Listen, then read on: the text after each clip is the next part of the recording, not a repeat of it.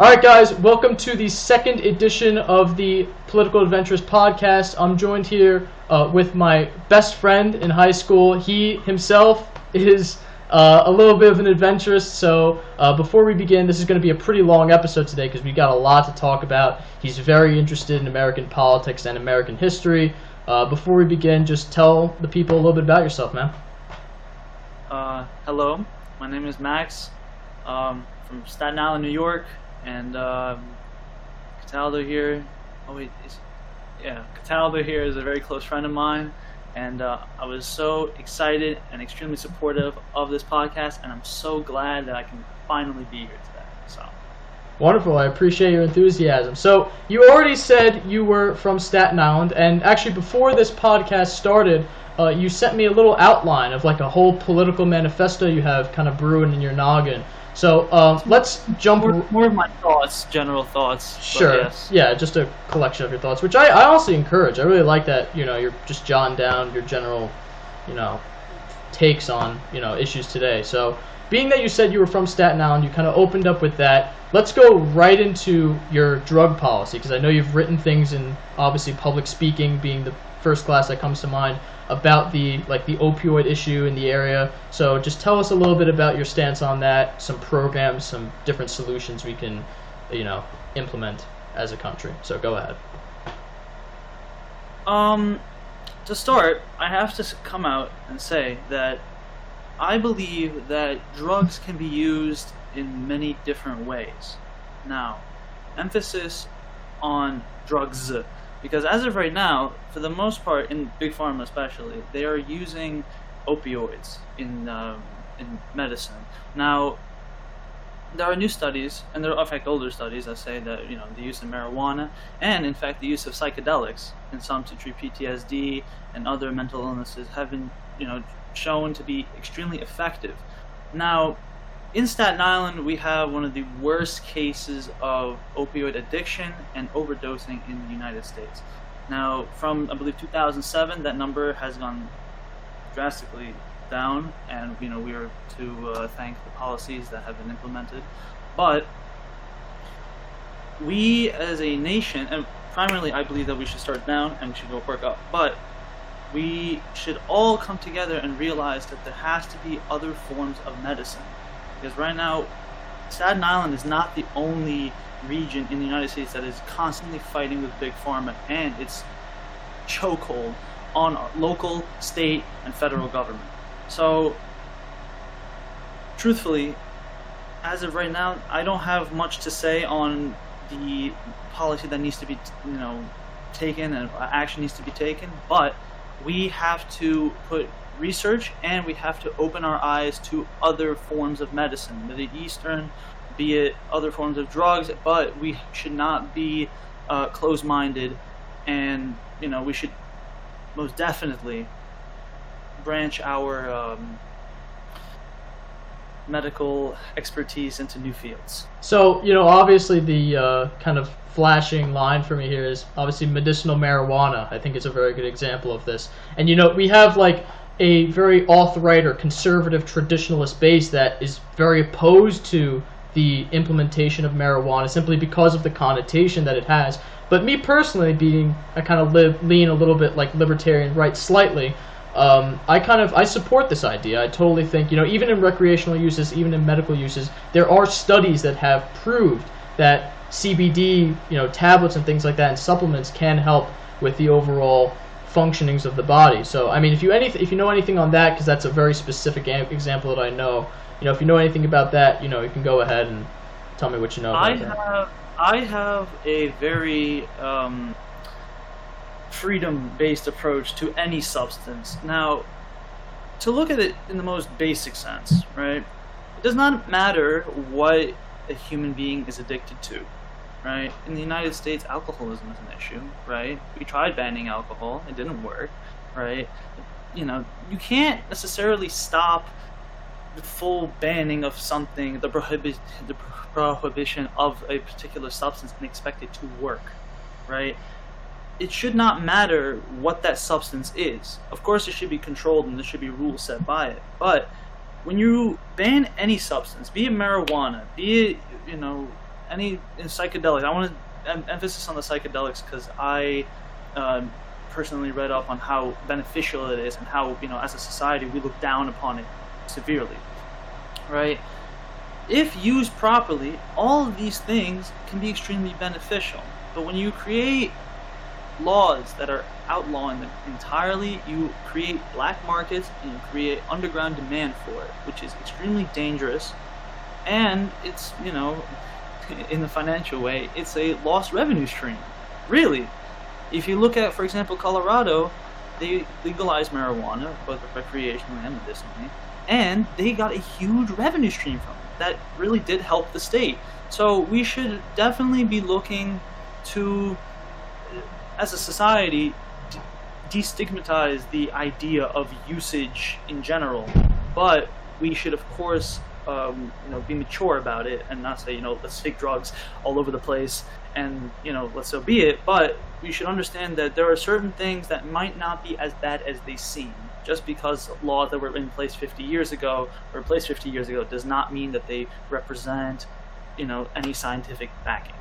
So I think what we're getting at here, and I, I, like how you mentioned prohibition because there's such a relevant example of prohibition, prohibition today, or a relevant, I guess you could say, connotation of prohibition today, with um, obviously the substances that you mentioned, but also if we look at you know what happened during prohibition, you have bootlegging, you have these illegal activities that you mentioned, and then you have the formation of the Ku Klux Klan, and that you know is huge today. If we talk about you know society today gearing towards what we think of certain races and ethnicities, the Ku Klux Klan's terrible impact on the country has a lot to say about you know race tensions and things like that. So there could be like unintended consequences for things such as that. So I think in this point we've basically identified that you're pretty libertarian. Am I correct to assume that in this in this Truthfully, I've been all over the fucking place, so where I am or what like what I identify with, and you know, I'll be truthful. You know, I went four years ago. I was like, I'm a hard ass conservative, but then you know, you really see perspectives of other people, and then you really see that not everything is one sided. And I think that is a huge problem in today's uh, political discussion that everybody likes to see things from one side, even two sides. There are sometimes like 10 sides, 12 sides, like an infinite amount of sides to, to a particular problem. And it's very difficult to just say this is right and this is wrong. No, there are other factors at play that you know one may be able to identify and one might not be able to. And the best way that we can identify all of those factors and all of those sides is by asking the perspectives of as many people as possible much like a scientific study. I think i think that's a very respectable approach and that's something again that i said in the last podcast. That's something i'm personally trying to encourage. I think you know, this conversation can lead into many other things, which it's going to later in the episode, like political parties and if they're helping with this thoughtful discussion, which we will get into, uh, and things like that. So I totally respect that point of view, and that's a major reason why I have you on the podcast because I know you as someone who is not afraid to be disagreed with, as so many Americans now are afraid of being disagreed with and having their viewpoints shut down, and this obviously stunts growth. So now that we've gotten that point across, obviously I want to lead right into the political party discussion. You said right in your outline, smack dab in the middle, that political parties are clearly not for the. It up. To, yeah. All right, so go for it. So political parties are not representative of what's good for the country.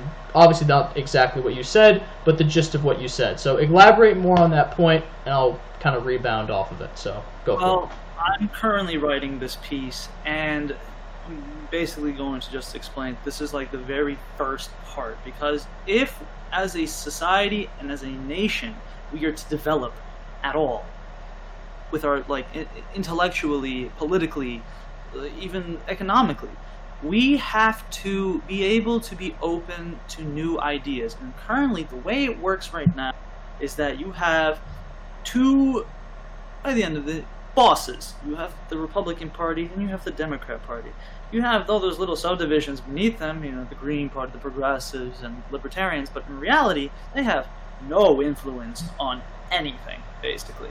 Now, below those bosses, you have the uh, monopolies, you have the multi billionaires, and other influential figures that are constantly nagging in Congress, Senate, and, and in the White House as well. So, the first issue with the current political system that we have is the age barrier, right? You have people like you and me who are 18 years old, fresh to vote, right? And we have fresh, new ideas that, you know, will probably never be even talked about on the floor of Congress, mainly because that the, the average age of congressmen I actually wrote it down in the 115th Congress, the average age of a member of Congress, member in Congress is 57.8 years old, and if I'm not if I'm not mistaken, the average age of a person in Senate is 63. Now, you tell me, how can you possibly have people who are almost three times our age represent our viewpoints? And it's not just me as an 18 year old; it can be anyone like from 30 years old, right? The twice their age hardworking people that make up, you know, the bulk of who make the money in this country. You can't say that those people can possibly identify with what we value. Next is the wealth barrier. You know, uh, this is a problem that's slightly, you know, been alleviated over the past um, couple decades, but the average person, uh, the congressman or senator that you know runs have, they have to be extremely wealthy to like if they want to go by themselves with their own ideas in mind. But if they aren't that wealthy they have to go and scrounge money from corporations and monopolies and these PACs. lobbyists like yeah you know that say listen you know what? We like what you're going with but we'll tweak a little bit here we'll tweak a little bit there. And by the time that that senator comes into his seat he is not the same person that the original voter asked for and they voted for right? And there's also the political opportunity barrier, where, you know, if you are not in a particular class of people, there's a statistically higher chance that you're just not going to end up in any sort of politics. Now, this, of course, exempts from local government, of course, but even then, in local government, you know, the wealthier, the classier you are, the higher chance you have of being in office, which, truthfully, I find bizarre because there are a lot of stupid rich people that just got their money from, you know, their parents sometimes, or just a family fortune. Now, this is not to say that wealthy people should not be able to rule, you know, any piece of land. That's not true. They might be very intelligent people. But what I am saying is that they're a lot of times very intelligent, very smart, and very capable people of managing, you know, local, state, or even federal level government that just are completely silenced because they just don't have the opportunity to speak their ideas to the general mass. I think to add on to your point, I think that's really what's happening. I think especially with the Democrat Party, because if you look at Joe Biden and Kamala Harris, whose platforms have changed substantially to try to attract a large number of voters, it starts to beg the question if they can really and truly, which I personally doubt, if they can really and truly support and obviously move forward with their promises to the large amount of groups that they've made. You have environmentalists, you have socialists, you have moderate Democrats, things like that. Yeah, you have something to say. I'll interrupt you and say that actually I think that the Democrat Party is in the opposite. They're actually employing like they have a lot newer uh, people in office. One person that is currently uh, in office that I personally don't agree with, but that's just me, and everybody has their own opinions. Is AOC very young. She came as a waitress, you know, and uh, whatever her qualifications for the office may be, I'm very happy that she is in office because it is a good reminder to the American population that you know what, you don't have to be of the elite class to go into the into Congress. I think I think that's a good point, but I think it, it points to what I'm saying that AOC, who is proposing a Green New Deal, which is considered pretty far left, and Bernie Sanders we should talk about the Green New Deal. Yeah, we'll we'll we'll get more into that as we proceed into, you know, welfare and things like that, more economic things. But you know, when you consider people like AOC and Bernie Sanders versus people like Joe Biden, it shows that they're stretching across a very wide political axis here. You know, Bernie Sanders supports obviously he tried to pass or I think he may have passed or intends to pass a huge tax bill that affects the top 1% hugely. Elon Musk, Bill Gates, everyone, no matter what political super PAC they support.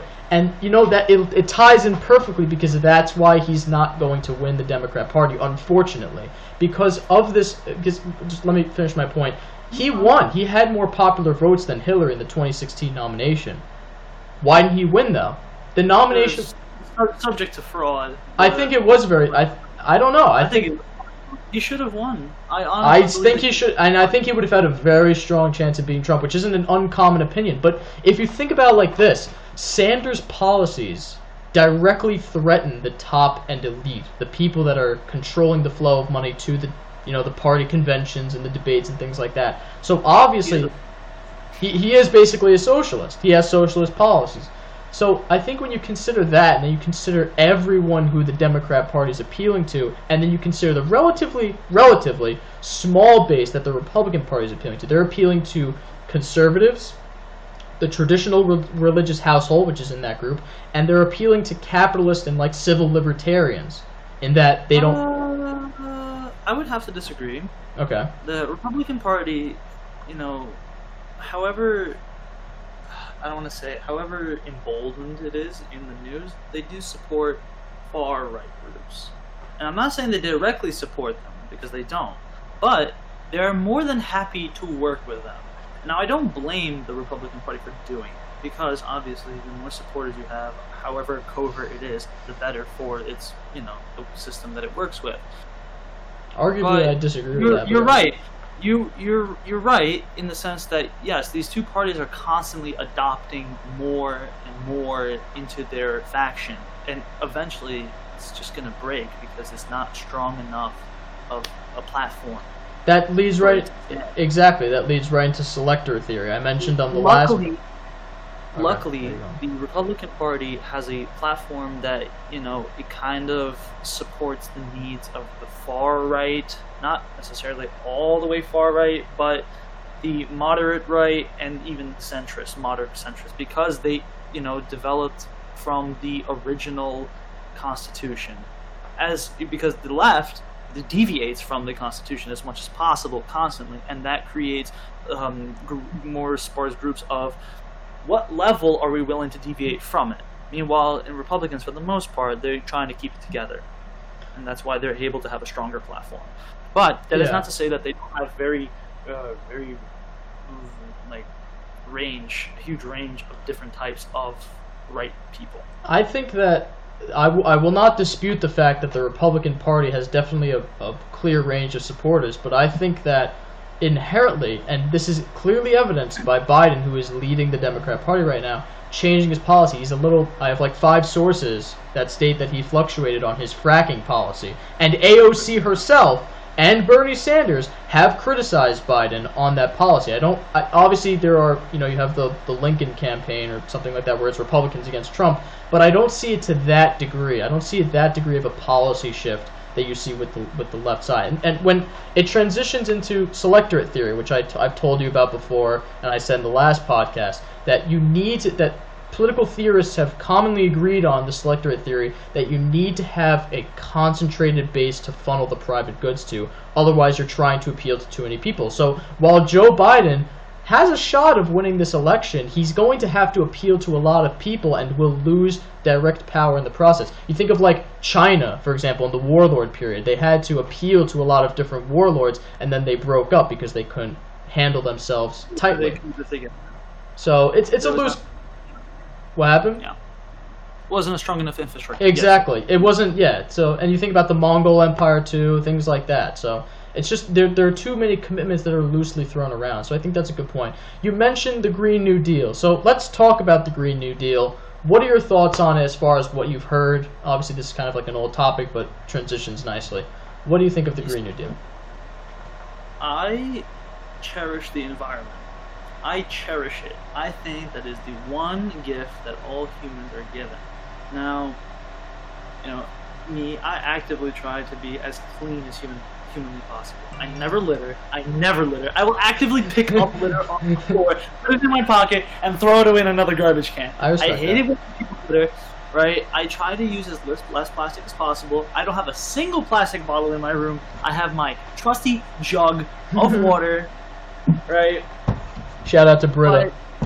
But Shout out to uh, mason jars. but, but what the Green New Deal proposed is just so bonkers, like actually bonkers. And the reason is is that a lot of people say, "Oh, the Green New Deal, it's it's gonna fix the environment," but a lot of people don't realize that when this thing was passed, there was a lot of other shit that was put into it.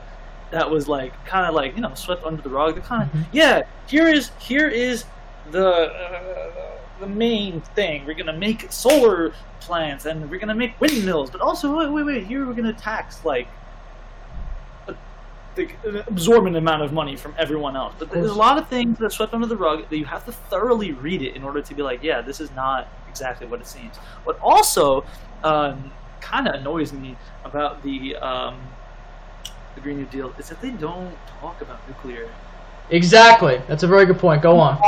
nuclear at all. Now, trust me, uh, I love history, and I know that Chernobyl was like a terrible thing. Mhm. Don't, don't get me wrong, it's horrible, and what happened in Tokyo was also terrible.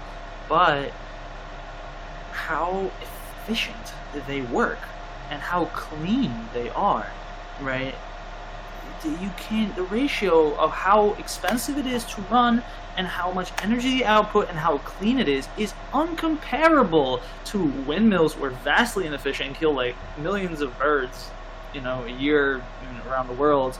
And you have solar panels, which are also expensive, and they take up a large amount of space, and are like again not as efficient as uh, nuclear energy. And the biggest argument that I had with uh, one person who didn't know what they were talking about was that, oh, what are we gonna do with all the nuclear waste that you know, you know, comes out of it? I'm like, you are aware that we shoot shit into space all the time We pollute like our water all the as well. time. And there's literally a rocket now that shoots shit up and comes back down. And you're telling me you can't shoot like uh, 500 pounds of nuclear waste in, one go? Like, are you serious? Are you serious? And then they say, but it's dangerous. It can erupt. True, but so if you're gonna compare it to Chernobyl, it's been like almost 50 years. And there's still 50.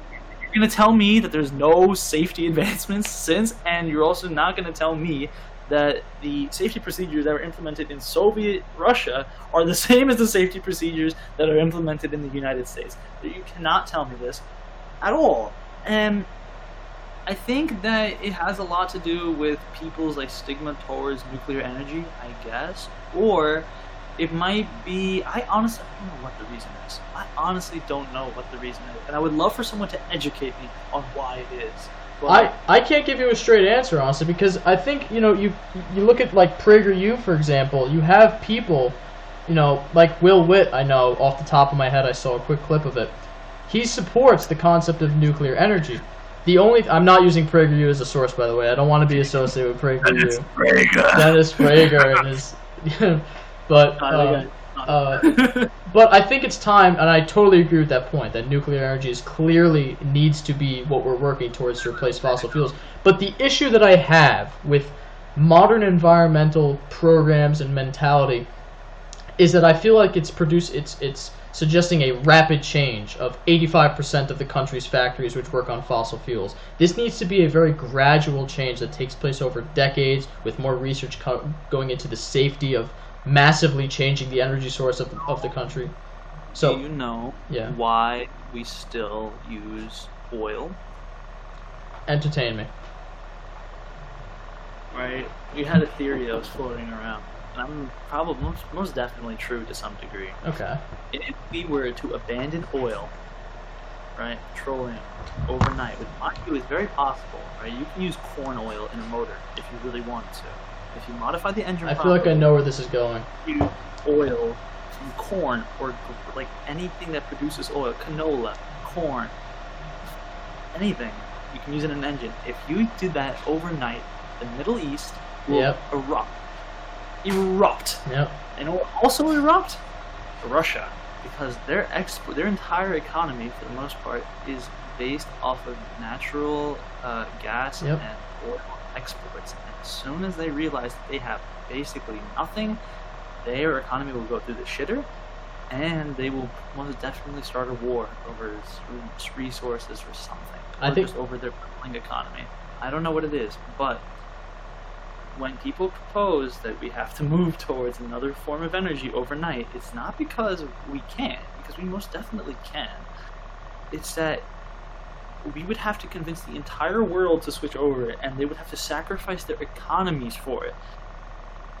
Are people willing to do that? Are governments willing to do that? I don't know. Most probably not, because who would? And you know, it's it's a lot harder to fabricate another form of income overnight. Mhm. But that is my reason.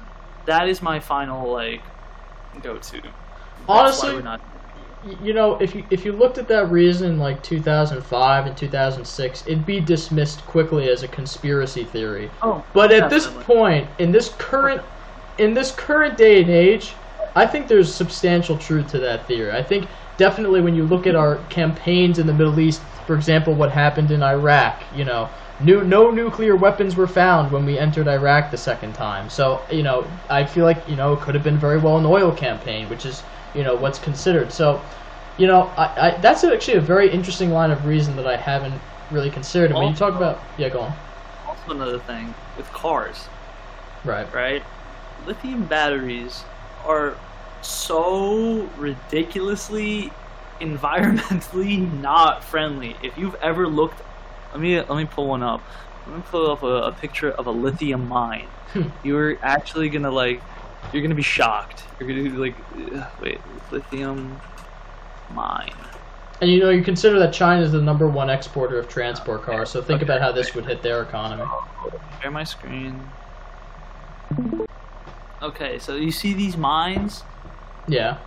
You're Honestly, gonna tell me that that's environmentally friendly, like at all? People say, "Oh, if we drive the electric cars, we're saving the environment." I don't know about that. When you have holes like that, you know, look like that, you're not gonna tell me that's a fair that's point. environmentally friendly at all. That's- Now, funniest thing, I have a neighbor over here whose father worked with Wall Street. Now, there was this brand new idea, and it's actually something that's still around today, but just no one talks about it. It's when you use nuclear like fusion in a car. So you know how water is made? Mm-hmm.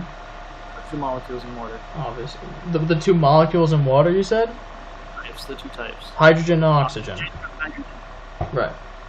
hydrogen and oxygen. Yeah. Now, when you put them together, nuclear fusion creates energy. Mhm. Energy can be used. Now, there are engines that take. Um, so, oxygen is all around us, and hydrogen is the most readily available element in the universe. Right. If you put those two together, you get energy, and what is your output? Your water. It's water. It's just water. There are literally cars that take oxygen, hydrogen, and they spit out water. That's it. There is no. There's no other um, Mode. output. That there's no other uh, like, uh, pollution that comes from it.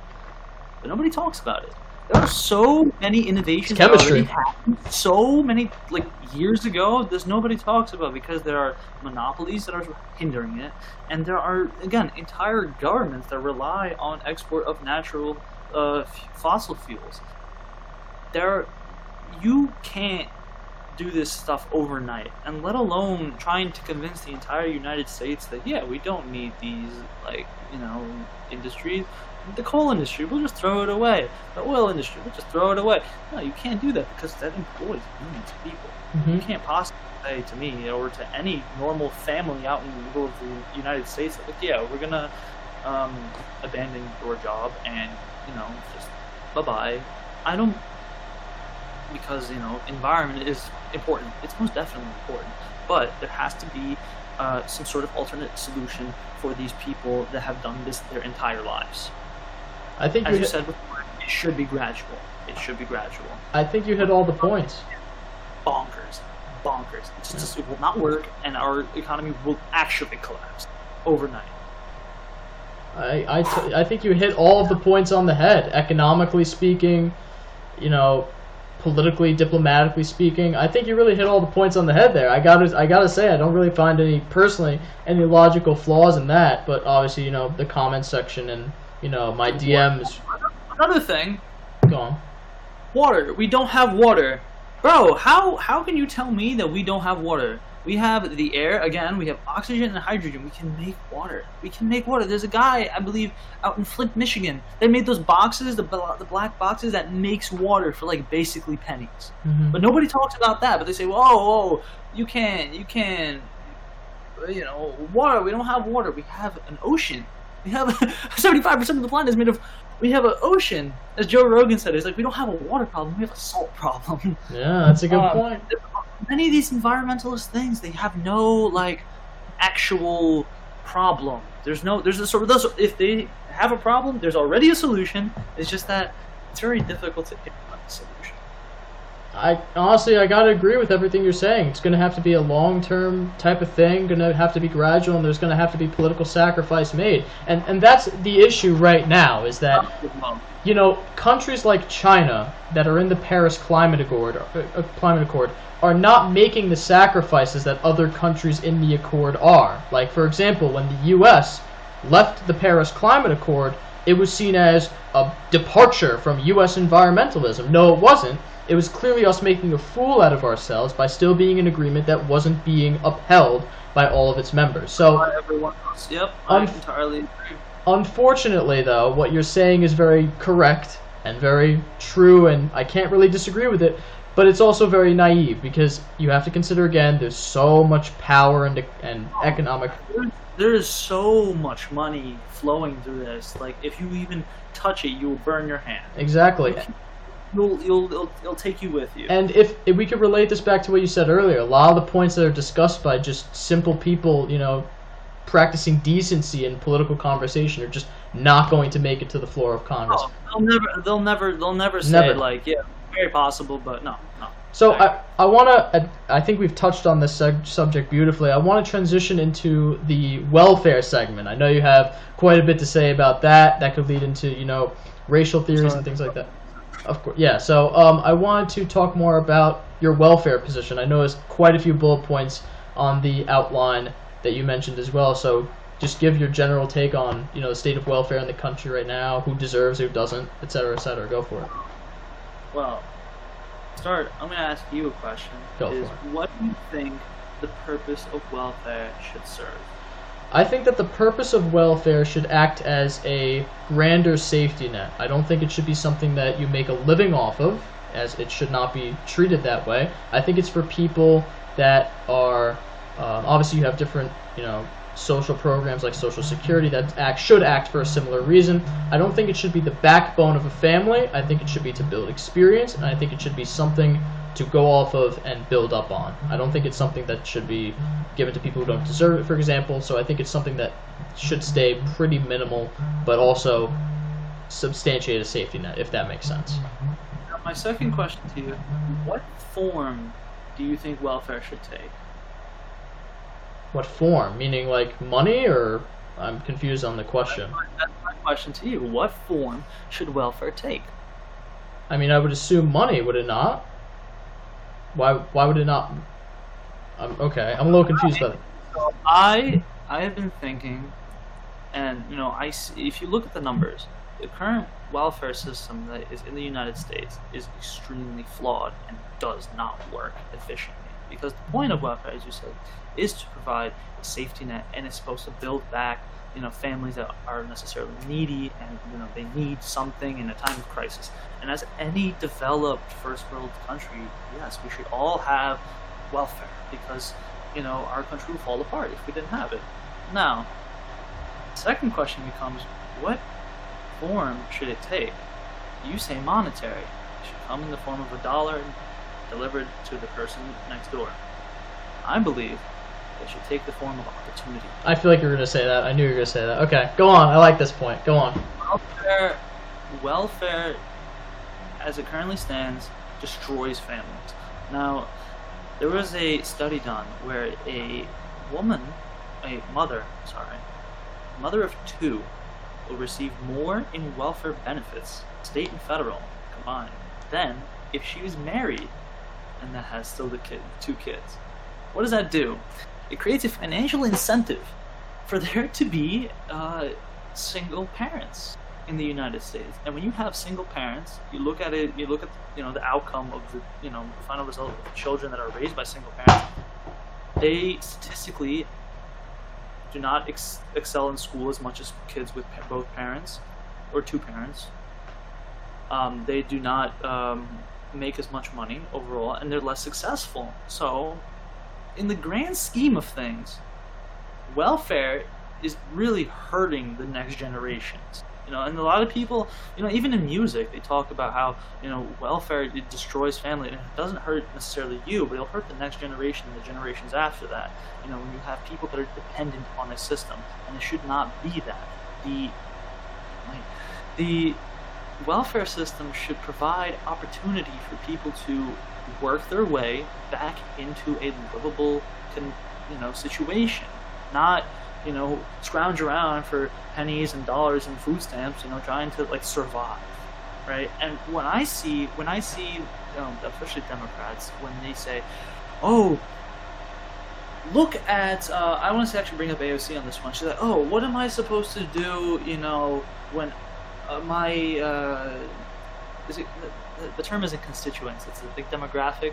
Is it contis- constituents? A constituent is like a supporter, yeah. So go on. Your constituents uh, are desperately relying on welfare and food stamps. I'm like, they shouldn't rely on that. And on top of that, she was the one that pushed Amazon out of New York, which could have provided thousands of jobs. That is a very interesting Right. point.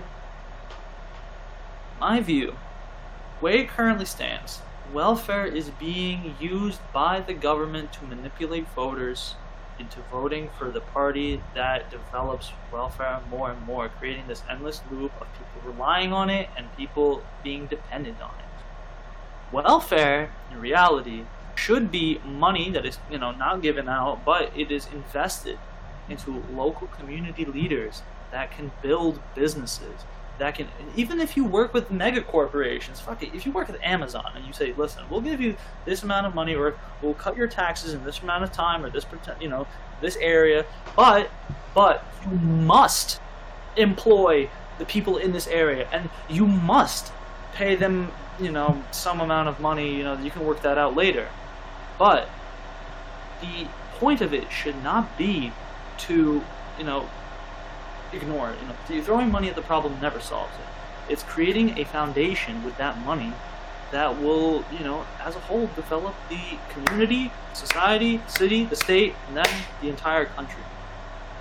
You know, conceptually speaking, that's the response to the argument that I've heard from a lot of people who don't agree with the current state of welfare that should come into lower taxes for bigger businesses, but the mandation of investing back into the US economy somehow. You have people like Carnegie, you have people like Ford who were very adamant and very, you know, obsessed with and these these are examples that you've actually told me about in retro fitness that um, you know Ford was very adamant about paying his workers highly so that they could invest back into the company. Carnegie was a devoted uh, philanthropist. You know, I actually fundamentally agree with that system, but I feel like that's again a little bit susceptible to corruption because any company can lie about its figures to the government, the IRS.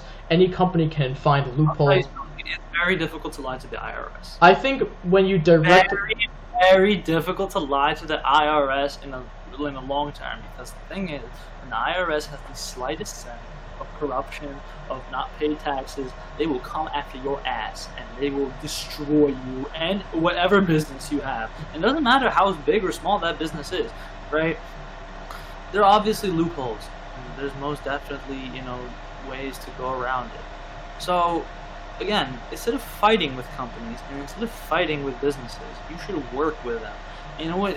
Especially in this day and age, right? If you were talking about this uh, situation hundred years ago, right? The the the, the, the, discussion we'd be having right now would be a little bit different. If you were to say, "Listen, business owner A, I'm going to tax you this amount," you'd be like, all right, most I can do is go to another city or go to another state or, you know, go across the country. Maybe Canada, maybe Mexico, whatever. In this day and age, you can move an entire corporation overseas almost overnight. Overnight, you close down all your businesses here and you move them somewhere else where it's more beneficial for you to stay there. And as long as we have at least one capitalist country in this world, that is how it's going to be. that people are going to move their businesses to where it's more affordable for them to be. And, you know, obviously there's safety and political stability that goes with it. But financially, people are going to move their businesses overnight. So when I see people that are like, you know, tax the rich, eat the rich, like, okay, fantastic. You're just going to delete your primary source of revenue for all your social programs that you love so much. Like, you can't do that. You have to work with them. Of course, you should put them on a leash. Don't let them, you know, control the government by no means. But you have to work with them to both better their own corporation business and to benefit the people that they are one employing and that two those people are buying and it supports the system with a, some level of autarky, where the idea is not you shouldn't be hurting your own country. It should be, you know, a meaner way of saying it, hurting everyone else. You shouldn't be exploiting yourself, because then you have no foundation to stand. I think that's a very agreeable point. I think that's very similar. Obviously, there's a, a, a distinct difference with it, but I think that's very similar to trickle down economics. But trickle down economics is mainly the theory that the money will naturally come down from the top. But I don't feel like you think that money will never naturally come down. Right. So that's so the theory. Small percentage that will naturally come down, but trickle down economics will not work, especially in this day and age. Absolutely not. People are terrified of losing everything that they have. They'll never. They'll so never come down. The theory that you're saying that wait, let me just. The theory that you're saying is it's kind of more of a a government power to the trickle down, that the money forcibly, or not forcibly, but mostly trickles down from the top in order to reinvest back to the economy. I don't want to say that it even trickles down. It's like a because it doesn't necessarily trickle down. It it you're you're building you're building you're rebuilding society. You're taking money from the government I mean, yeah, from the businesses, and you're just reinvesting it back into the community. But the money will go back to the company by the end of it. But when you're doing that, you have a population that has food on the table, that have a stable job, and that are able to not rely on anyone but themselves.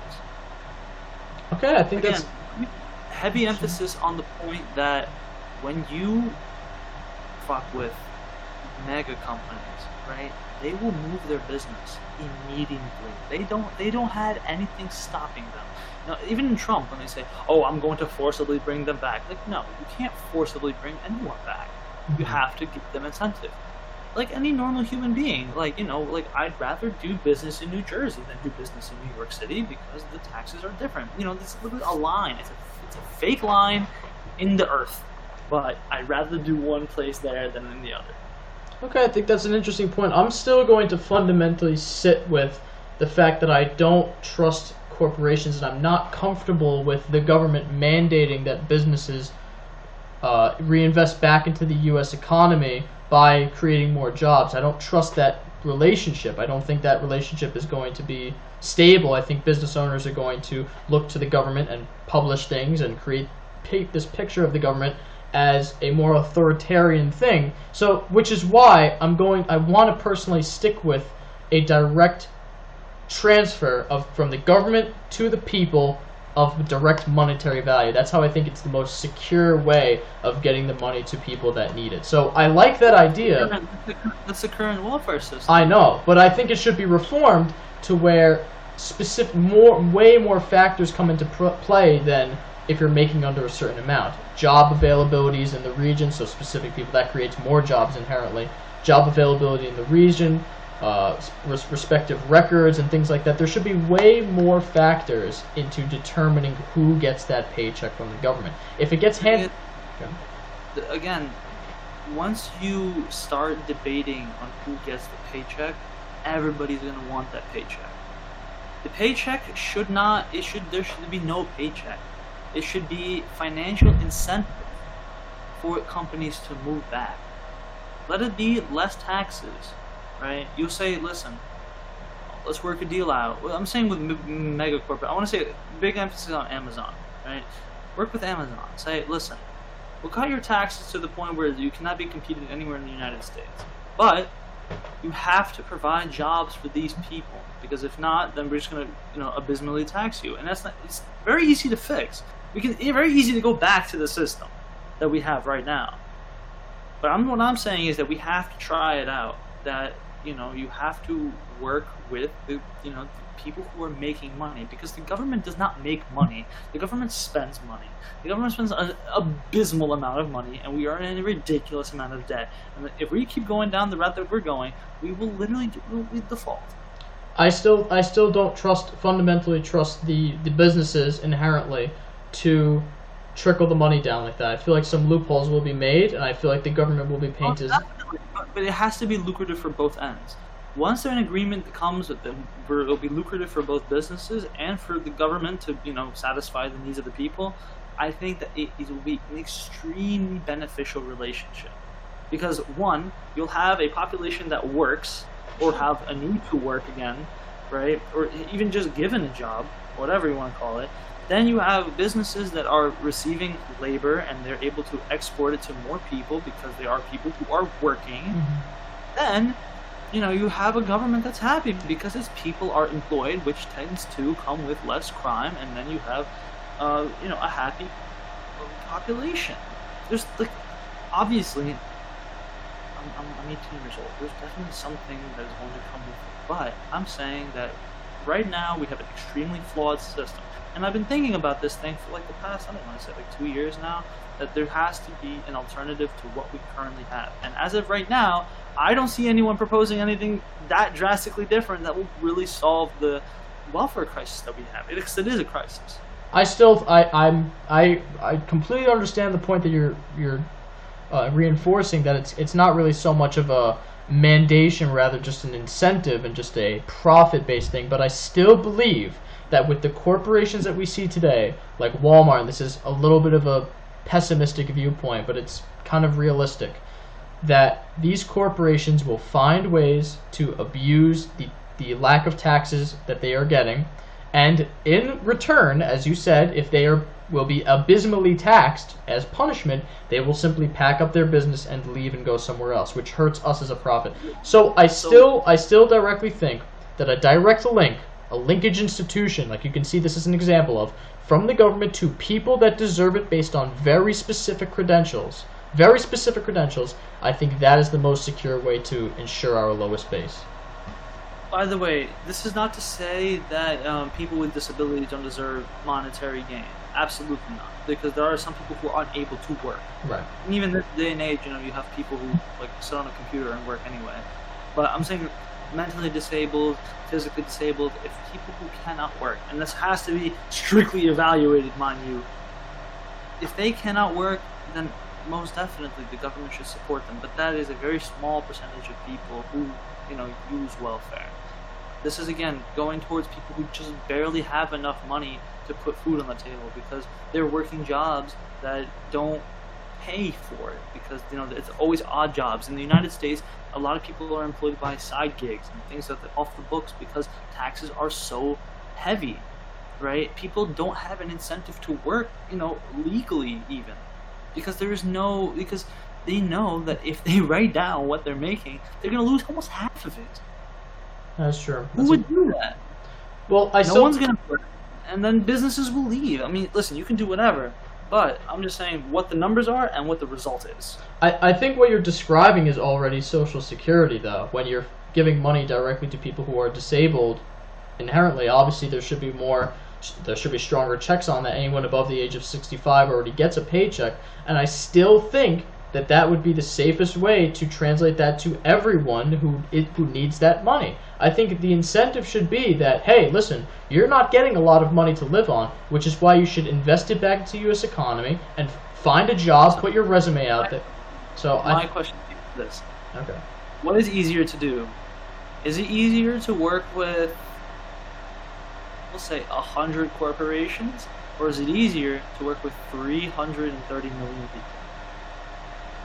I mean, that's uh, that's that's honestly a tricky situation for me because corporations have Are huge. you really going to try to educate 330 million people on what to do with their It's money? obviously not realistic that I'm going to be able to substantially educate them, but the whole point is that it is inherently an incentive It's not a, a, a the whole point of, of money being directly given to the people is that it is an incentive to go out and find a job and make more money. This is a baseline for you to pay for basic, pretty basic needs that you need to survive. You go out and do the work. I don't think it should be forced upon the businesses to supply these people who are just not simply willing to work. I think Well, it should be. no, but that's, it's not necessarily. You're not forcing any business. You're you're you're you're doing a trade-off.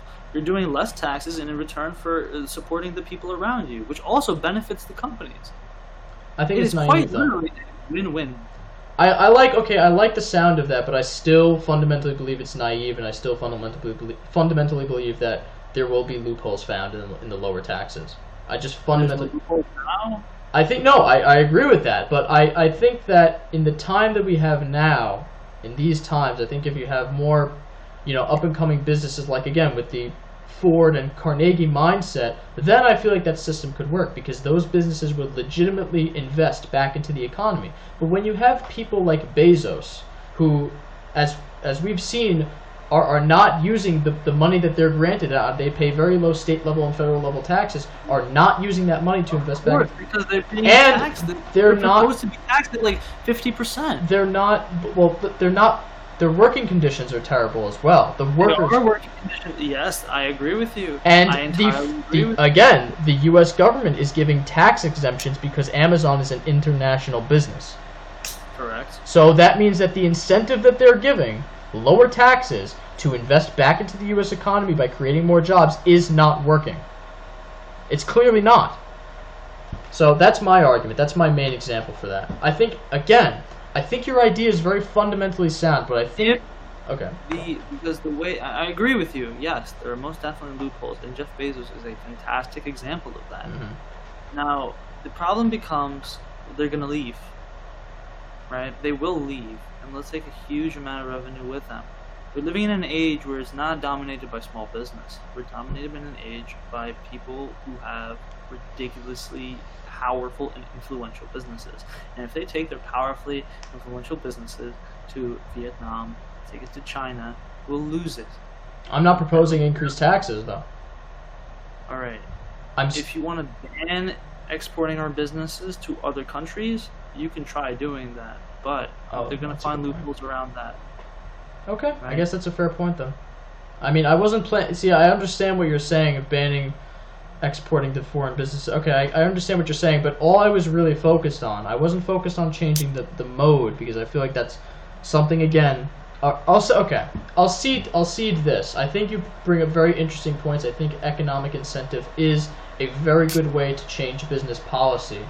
but I think it's something that would need that would take a lot of time, take a general mindset change in the country, because as of right now, people are finding loopholes with little to no taxes. And I'm not encouraging high taxes. I'm not a proponent of high taxes. All I'm saying right now in the country is that the people's tax money should not be going in welfare to people that don't deserve it. I just simply believe in uh, giving the money to specific people through very specific credentials and very specific requirements and very specific checks who deserve that money truly.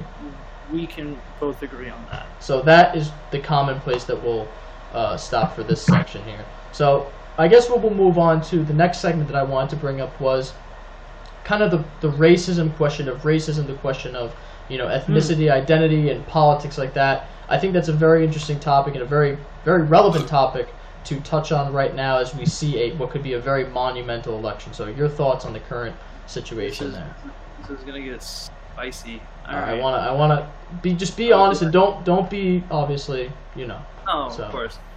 So, in the United States, historically, of course, there have been laws that were written that were just fundamentally racist. I think we can both agree on that, Of course. right? Um, and of course, again, with like any law, there have always been loopholes. Now, for example, there is a very cool documentary. It's called The Thirteenth. Have you watched it? I have not watched it. So basically explains that if you look up the 13th Amendment, I'll look it up right now. I see. I'm gonna have to stretch out the screen. Just The, okay. Uh, just don't share your screen with it because I don't want to have to mess up the recording and things like that. So just go on. okay. Neither slavery nor involuntary servitude, except as a punishment for crime, whereof the party shall be duly convicted shall exist within the United States or any place subject to their jurisdiction. Now, they could have just ended with, listen, there should be no such thing as slavery, period. But they said that unless they were convicted. This creates slave labor. Now, in this documentary, which I highly recommend you watch, I will. they basically explain how the prison systems have slave labor. They basically do. And if you want to talk about slave labor, we should definitely talk about that because it's something I'm extremely passionate about. But the there there are still in the United States laws that like hinder particular groups of people in the United States. And to go back to welfare welfare disproportionately disadvantages minority communities right? And then you also have uh, the criminal justice system.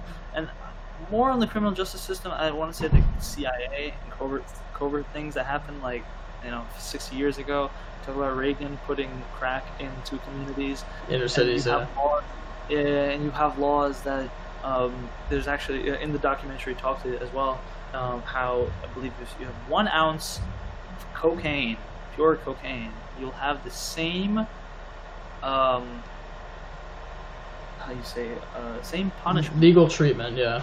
legal treatment than if you if you had 100 ounces of crack. Oh wait, no, no, no, all the way around. If you had one ounce, no, if you had one ounce of cocaine, oh, of crack cocaine. I think I get where you're going, punishment- You have the same punishment having 100 ounces of pure cocaine. Think about that for a second. it clearly exploits people. It clearly exploits people who use crack cocaine, which is terrible. Hmm. Because, again, for me, you should not be in prison for the use of crack. Of any drugs, as a matter of fact, you should seek rehabilitation. But that's a different subject. That's punishment. Yeah, I agree with that. That it should be recovery In the- over punishment. Go on. It, of course, rehabilitation and recovery over punishment any day. Now, do I believe that work should be implemented into the prison system? Most, most definitely. But should they be paid properly? Should they be uh, accommodated for it properly with you know actual food and not be run by corporations, which is also a terrible thing. Private prisons, yeah. private prisons, which we should definitely talk about. But in the United States, we have a. I don't know because I I'm not I, I'm not of that skin color, and I don't know exactly the inner inner workings of the communities, but. I've seen because I don't, I don't I don't live far away from a you know poorer neighborhood. You know, seeing the effects of you know societal movements and how people like act and how people are just treated by both the government and by police that there is something very wrong. Now, this is not to say that I'm you know, all for defunding the police. Most definitely not. Um, it's a very sensitive subject, but there. On one hand, I will say I'm going to start with a counter argument that. I side with police. Reason being is that they are people. They are human beings too. Now, there are good people and there are bad people. This is most true, and I think we can all agree on this. Now, when you saying that all cops are bastards, you are you are hurting, really hurting good American people that are just trying to do their job, right? And you know, and this is not to say that there are, you know, actual criminals that exploit the system and abuse their power. And I personally believe that people who do abuse their power, especially in a system like the justice system, police, anything, should be uh, killed, honestly. Because you are you as a police officer have, have you have more power than an average citizen. You have the ability to enforce authority as you see fit and you have the potential to kill someone and get away with it. That level of power should be heavily regulated. But this is not to say that again, there are people and they have a psyche, right? You don't know what's happening at home. Right? They can be going through shit. They can go through a divorce. They can be you know, having their own insanity. They might not even be mentally fit to be on the job. Now, this is where I come to say that we should say not defund the police. I think we should fund them more. Yep, that's exactly my point. I just said in the last podcast. Go on. We should focus on the well-being and the the Psychotic or quality, psychiatric no, quality of the police, that they treat everyone equally, and that they should be most definitely like sought after as you know being listen. These people can be dangerous. They shouldn't be like flat out said, oh, you know, all cops are terrible. But you, every single person should say, you know what, this man, this woman might not be able to enforce and do her job properly, and I should be aware of that. So, if we put more funding into the police, into the correct sections, and I, I agree with, and I believe that all public services should have their finances released every single year publicly. Mhm. I, I believe that. As, as it is taxpayer money, we as taxpayers should be able to see what we're paying for. Mhm. I believe that a substantial amount of money should go into the um, evaluation and training of police officers so that stupid shit like this doesn't happen again. And I'm, of course, talking about Breonna Taylor. Of course, I'm talking about George Floyd. Um, now, this is not to say that the other side has their own issues as well, right? From a societal point of view, my, uh, communities across all spectrums of race and uh, skin color and ethnicities have a um, have a huge disrespect for authority. And you know, on one hand, it's a very American value, and I appreciate it. But you're you're pointing fingers at the wrong people. Don't point your fingers at police officers. Don't point your fingers at people who are just trying to do their jobs. Point your fingers at the people above them. Point your fingers at people who are making laws that make it your life difficult. Oh, I'm so sorry. You're good. You're good. Point your fingers at people who are, you know, disadvantaging like particular communities. Point your fingers at people who are making the lives of cops difficult, and with it, they're making the lives of the people who they are enforcing even more difficult. Mm-hmm. The I don't necessarily know the solution to what the current problem is. Now, as of right now, they don't present a plan, which I think is the biggest problem uh, with the uh, Black Lives Matter movement and the whole Antifa movement is that they don't have a plan. They like say things They say let's defund the police and like you know fuck everyone and everyone's terrible. Sure, all for it. You're an American. I'm an American. I agree with you know your ability to say that, but you can't be serious when you're presenting a policy that like any rational human being would be like, yeah, I don't think that's gonna, I don't think that's gonna work. Um, and apart from defund the police, I have not heard anything on mainstream media even. They're, they present an actual economic plan, and I think the finance is a big part of it because if you don't present a plan that will work in government, and of course, if you have anything working in government, it should work on money. If you don't have something that's working, don't scream, don't you know, don't protest. Not to say you shouldn't protest at all, but if you are going to protest, please have a plan, please have an incentive, and please say, listen, we have an issue. That guy did it wrong. That that's wrong. This is incorrect. This is injustice. All for it. But here's how we fix it: A, B, C, and D. If the Black Lives Matter movement and even Antifa, which I think is just no, that's a different discussion. But if those two groups had a plan and had some sort of policy that they were willing to, you know, display to everyone and say, listen, this is how we solve the current problems we have, and it will appease both sides of the political spectrum. I think that we should talk about it. I think that their movement would gain so much more support across the country. But as of right now, all they're doing is complaining. I mean, listen, we all have the right to. They're protesting injustices, most definitely, but they don't have a solution. They don't have a a, a viable solution. I, I agree with that. I want to just kind of address your points kind of line by line as I saw them because I do agree with a lot of them.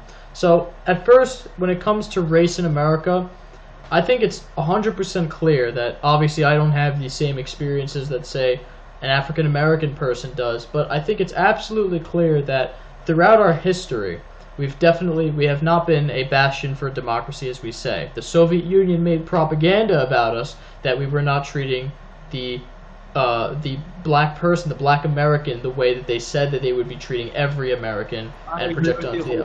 So, agree with you. that being said, I don't want to say that it is because of all white people in America. I don't want to make that argument. I want to. I want to. Let me just continue with my point. I want to directly point the finger at the white nativist, and I think this group of people, the Ku Klux Klan, specific senators, the Kane senator, obviously we learned about that in uh, in APUS. These specific senators and people of political prominence, they targeted everyone who was not a born American. They instituted slavery. They made it so that after slavery, black people were still oppressed. When Italians and Irish and uh, Scandinavian and German and Polish and Jewish people came to this country and various other Caucasian ethnicities and various Asian ethnicities and various African American African ethnicities, when all of them came to the country in this melting pot, you look at the 1800s, early, early 1900s, this same group of people struck all of them down. They called the Irish people mixed. They called the Italian people wops. They called the Chinese people chinks. Every all of these terrible names came from the same group. All of this depreciation and all of this degradation came from the same group of people. That's the white nativist. That's the person that we should be looking to move out. It's not all white people. You have people like you happened? Most definitely, I'm, I'm agreeing. You have people like William Lloyd Garrison who wrote newspapers in support of abolition. You have various white journalists and things like that. Let's stop focusing on the specific race of people. It's not a race issue. It's a it's a mindset issue. I think it's an individual issue because there are, and I personally am one of them that support a reform in the justice and law enforcement system that creates a like as you said, a clear-cut coordination between the people and the law enforcement and the justice systems. Feedback on the community, being able to directly link with the again, like you said, the higher ups that are controlling the officers down below that have, you know, some form of autonomy, but a limited autonomy when it comes to their jurisdiction. So I think it's those people. I think it's that type of coming together. Because as you said before, when George Floyd had was choked out for nine seconds in a clear breach of, of freedom of life, you know, everyone came together and fundamentally said that this was wrong. You know, Republicans said, well, maybe not all Republicans. I don't want to speak for all Republicans, but a lot of conservative-minded people and obviously a majority of liberally-minded people came together at one point and said, yes, this is something that should never have never never have happened and never happen again. You think of Breonna Taylor as well. You think of Ahmaud Arbery. I think the issue now is that Black lives are becoming a political matter. They're not becoming a humanity matter. I think Agreed. I think law enforcement is becoming a political matter. Environmental, everything is becoming such a political matter, and we especially look at social life today. Think about it like this: Black Lives Matter. I would be in such full support of them if they were not funded by ActBlue, which is one of the largest Democrat PACs to date. Black Lives Matter should be a non or bi, whichever one, non or bipartisan organization that looks to seek compromise between both sides of the political compass to achieve what's best for black lives. Increased fatherhood rates, uh, increasing, you know, education retention and things like that. Things that uh, that help and benefit black people. The popularity of BLM should not be flaring up during election time, and it should not be flaring up only during specific incidences of clear racism like this. It should be a constant and looming organization in this country. I do not think it's being represented well. So I could go on and critique both sides, but I want to bring attention to two things. One, I read a book by uh, Bryan Stevenson, who is clearly an accredited uh, American lawyer, happens to be a black person, that wrote a very compelling novel compiling all of the stories, all of the cases that he had to construct with his legal team regarding various incidences, incidences of blatant racism in the judicial system of America. You have people that were not even related to whoever was murdered, accused of murdering people for the sake of enshrining the state in being a bastion for justice. Things like that. It's clear that that's a big issue. But I also don't agree with how. Uh, uh, I'm sorry. No, I wasn't going to continue that. I was going to continue by saying that uh, a philosopher that I recently read for my philosophy class, which I love philosophy. Charles Mills, he is a racial constructivist, meaning that he believes that um, race is objective, meaning that you can believe whatever you want to believe about your own race, and that is, of, of course, your own right. And he believes that the values of race should it should not be a definitive standard, but it rather should be concept. It should be a social construct, which it should be. Um, he said in his in the beginning of his work, which is uh, but but what are you really though? That's one of his most popular works. He said that you know I don't believe I don't blame all white people for racism. I don't blame all white people for prejudice and segregation, but it is clear that there has been a history of it. So I think the whole idea, and I'm going to recap with this for this segment because I want to move on to prison reform and things like that that you discussed. The whole recap is that we should be coming together as a nation, but the reason that we aren't is because it hurts the pockets and the airtime of various big elite members of society, prominent figures, and things like that. They don't want to see Republicans and Democrats coming together and bipartisan because that hurts media attention, things like that. So I think we need to, as a country, defy that will and come together to clearly reform our justice system and make it more a representative of our democracy. It so, should not be. It should not be a what's it called? It should not be a, a party issue at all. Exactly. It should be something that applies to everyone. It should not be something that oh I'm a Democrat so I support Black lives. Oh, well, I'm a Republican so I support Blue lives.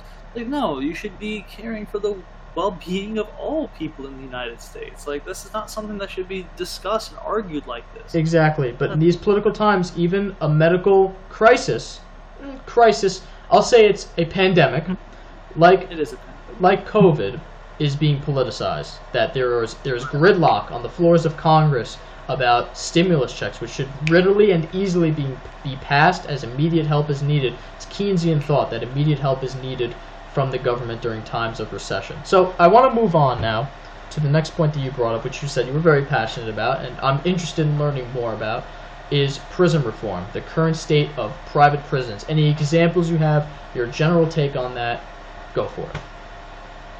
Um, again, uh, funny enough, it's just quite literally like the um, the movie that I talked about earlier, the Thirteenth. 13th. Um, it summarized it pretty well. They're like the we have the highest incarceration rate in the entire world, and on top of the fact, I believe we incarcerate twenty five percent of the world's peoples who are incarcerated. So why is that? Like, are we all uh, are we as a nation fundamentally like more evil? It's like, no, there is a financial incentive behind things, and I like to think that all policy is made off of finance. It's always finance, and it forever be finance, right? Private prisons, uh, if you don't give a brief overview, uh, Go for it. were developed because uh, I believe after the Nixon administration, where their prominence, where they took people, where they got more money per prisoner, right? They the more people that they brought in, the more money that they would get from the government. This created a sprawling business uh, where prisons would work with uh, people who make laws, and they would say, "Listen, we'll give you X amount of money. Please make it more difficult for a particular type of people to live their normal life." And then, you know, incarceration rates exponentially skyrocketed. And I also um, ties back into welfare that with uh, more implementation of welfare, people had just more time to. You know, I want to say it like that. Um, more people had time. People relied more on crime for their um, for their income, which also, you know, everything is interconnected. I would like to say. Um, but these private prisons made an absolute fortune off the imprisonment of people's lives and the ruining of people's lives because, you know, now only recently we started talking about how it should be uh, rehabilitation, not incarceration. But back then, people said, you know what? Locking a person in a one meter by one meter cell for a particular amount of time will make them think and will make them better when they come out of it. Like, no, if you're gonna trap someone in a box for three days straight, they're going to like actually lose their mind. Mhm. They they rarely provided education programs. They barely repro- they barely provide reformation programs, and they barely provided them a way to live as soon as they left the prisons. Right? Have you ever watched Shawshank? Uh, I've seen like clips of it. I haven't watched the movie, but It's such a good movie. There's a so basically he says the main character says at first you hate it, then you love it, then uh, then you depend on it, and then after some years you become institutionalized, where you Mhm. cannot leave the system, and you basically rely on it because the people who run these private prisons they don't give you a way out. Creating a system where a person will leave prison, then they have no skills, they have no ability to, you know, live on their own, and they most likely will return to a life of crime and back in the same place where they started. It's destroying communities. It's destroying the lives of people, and it's it's it's actually slowly but surely going to destroy our society as a whole. And if we do not uh, actively put money into prisons, you know, for drug rehabilitation, but I we talked about it before. You should not be in prison for the use of drugs. This is ridiculous. But I mean, obviously they'll say, "Oh, but he was selling it." But you know, there's obviously cases where he was obviously not selling it, but he was on those drugs, but he was in prison anyway. Now, this is not to say that you know prison should not make money as well, because because because I believe in the American work ethic. My father came from the Soviet Union with $500 in his pocket. Luckily, he made a very lavish life for himself out of his own sheer determination. Oh, really respectable. If a person does not naturally have that determination, it should be instilled in them. Now, should there be slave labor in prisons? Absolutely not. But there should again be opportunity for people to work at a minimum wage or whatever ways they, they see fit. Of course, this will be regulated by what unions or the, the state. Again, that's later thought. But prisoners should be working in these prisons, jobs that are fair and with money that they can either send back to their family or use for themselves. And these prisons should be teaching them skills that they can use once they are out of prison so that they're not reliant on a life of crime that got them into the same jail.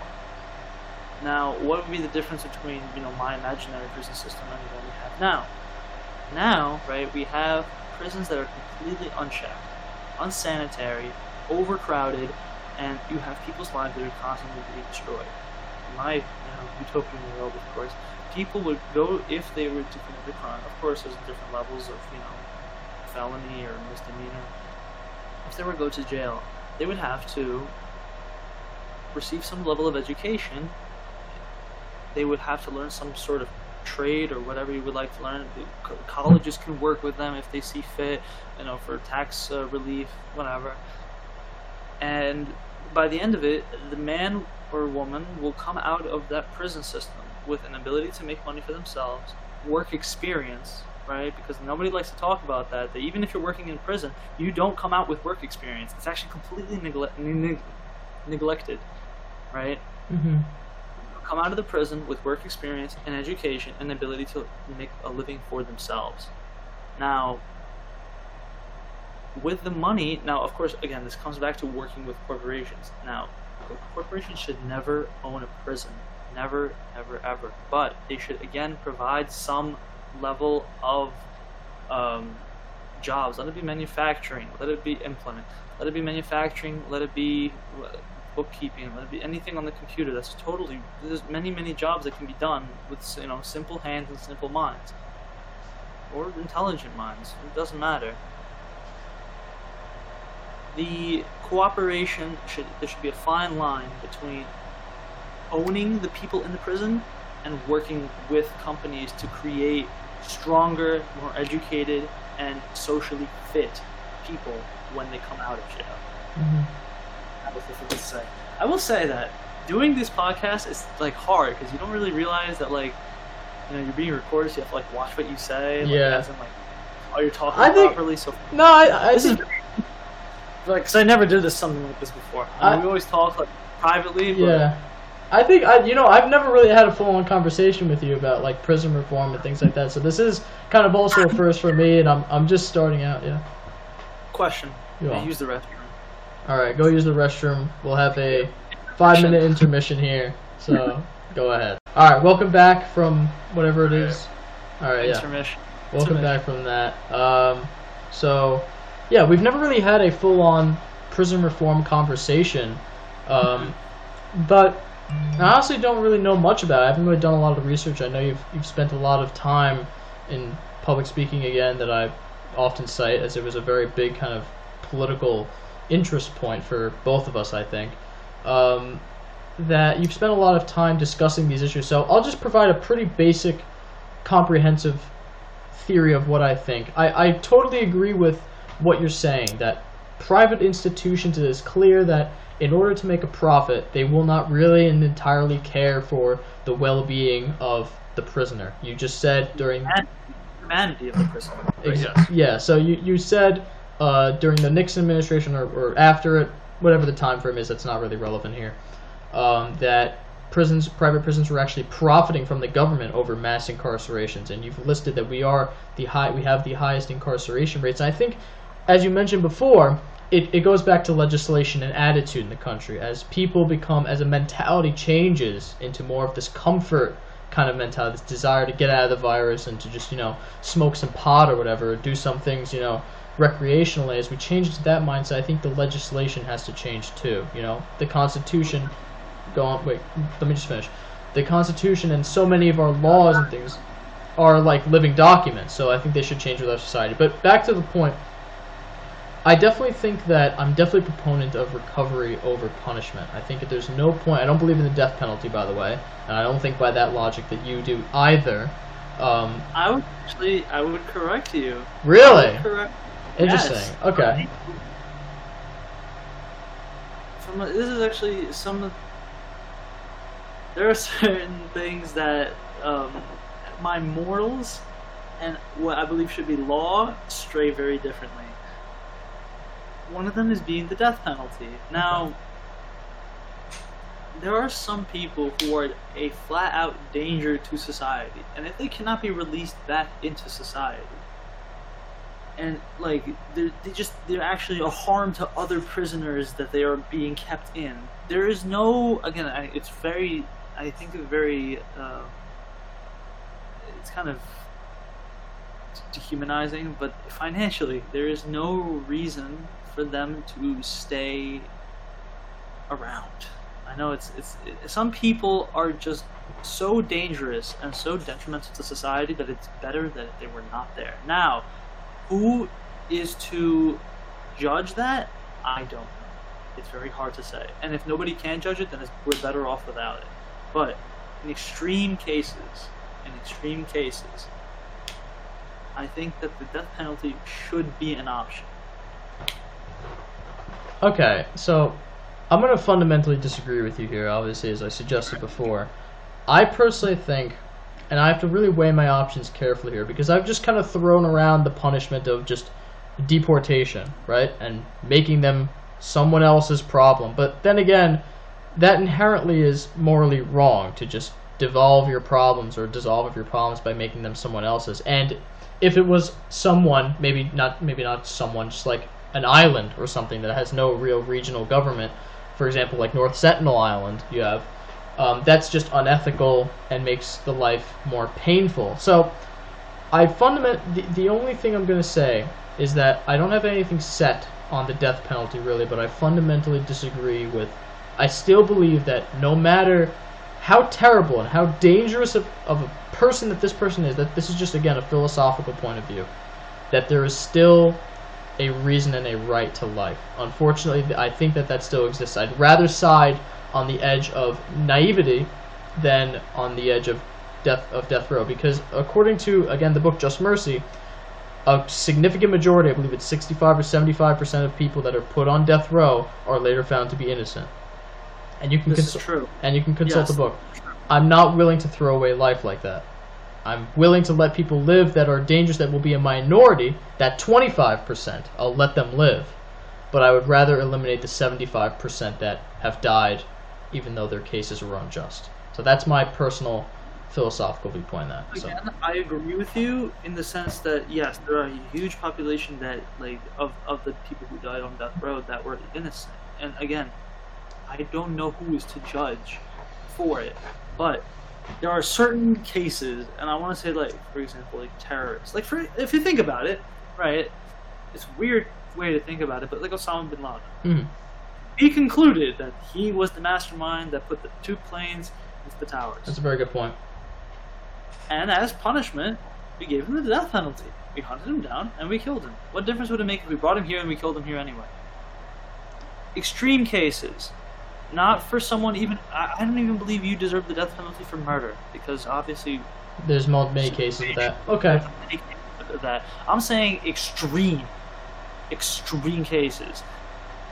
Do you know, for example, that in um, in Somaliland, right, where Mhm. they have the pirates, they much rather uh, encounter an American ship because in the end they'll still be tried fairly, rather than Put to death Um, instantly. it's like shot instantly by other countries. For that, I'm so grateful we have that system. Hmm. But if you commit a crime against society to the point where you universally are deemed a danger, again, I am not one to judge because that's between that person and God, truthfully, but I don't see them being beneficial to society whatsoever, apart from learning from them. Okay, I guess that's a fair a fair point. That again, and I, I believe again this leads into our justice system reform discussion that there should be no one that should be sentenced to death without a full and thorough investigation of of the case. And and in some cases, evidence comes up after that cannot be allowed to happen, which is why I side on most cases. 99, I'd have to say, percent of the cases, I'd side with life because of that percentage and because of that inherent naivety that I have. I see your point though that um, in some very extreme cases that you know what about the other what about the victim's life? You know that's the question that you asked when you talk about the terrible deaths of 9/11 so I guess that's a fair you know ethical dilemma for the viewers to debate. Um, so I want to move on into the last section of this which I wanted to be um, I want it to be. Let me just consult my notes real quick. I had something else. I Oh, I'm prepared. I'm prepared. In fairness, I most definitely rambled on and repeated myself many, many times. That that's fair. So I wanted the last thing to be kind of an interesting up in the air question is if you were to associate with any political figure that you have eh, that you've known in history, alive or dead, Abe Lincoln presidents could be politicians because I have a pretty decent one. Who would you who would you want to associate with? I'm sorry, I kind of forgot. I was just, it's late. My question to you, my question to you is, who would you associate me with first? As a person from who's examined me and who doesn't necessarily have like bias. I know you're my friend, so you already have bias, but like to throw it out the window. I'm gonna I'm gonna throw it. Yeah, I'm gonna unilateral. Okay. You're gonna have to give me a, a bit to think about this because there's a lot to consider here. I, I also have to think for myself, so that's why I asked you. So, okay.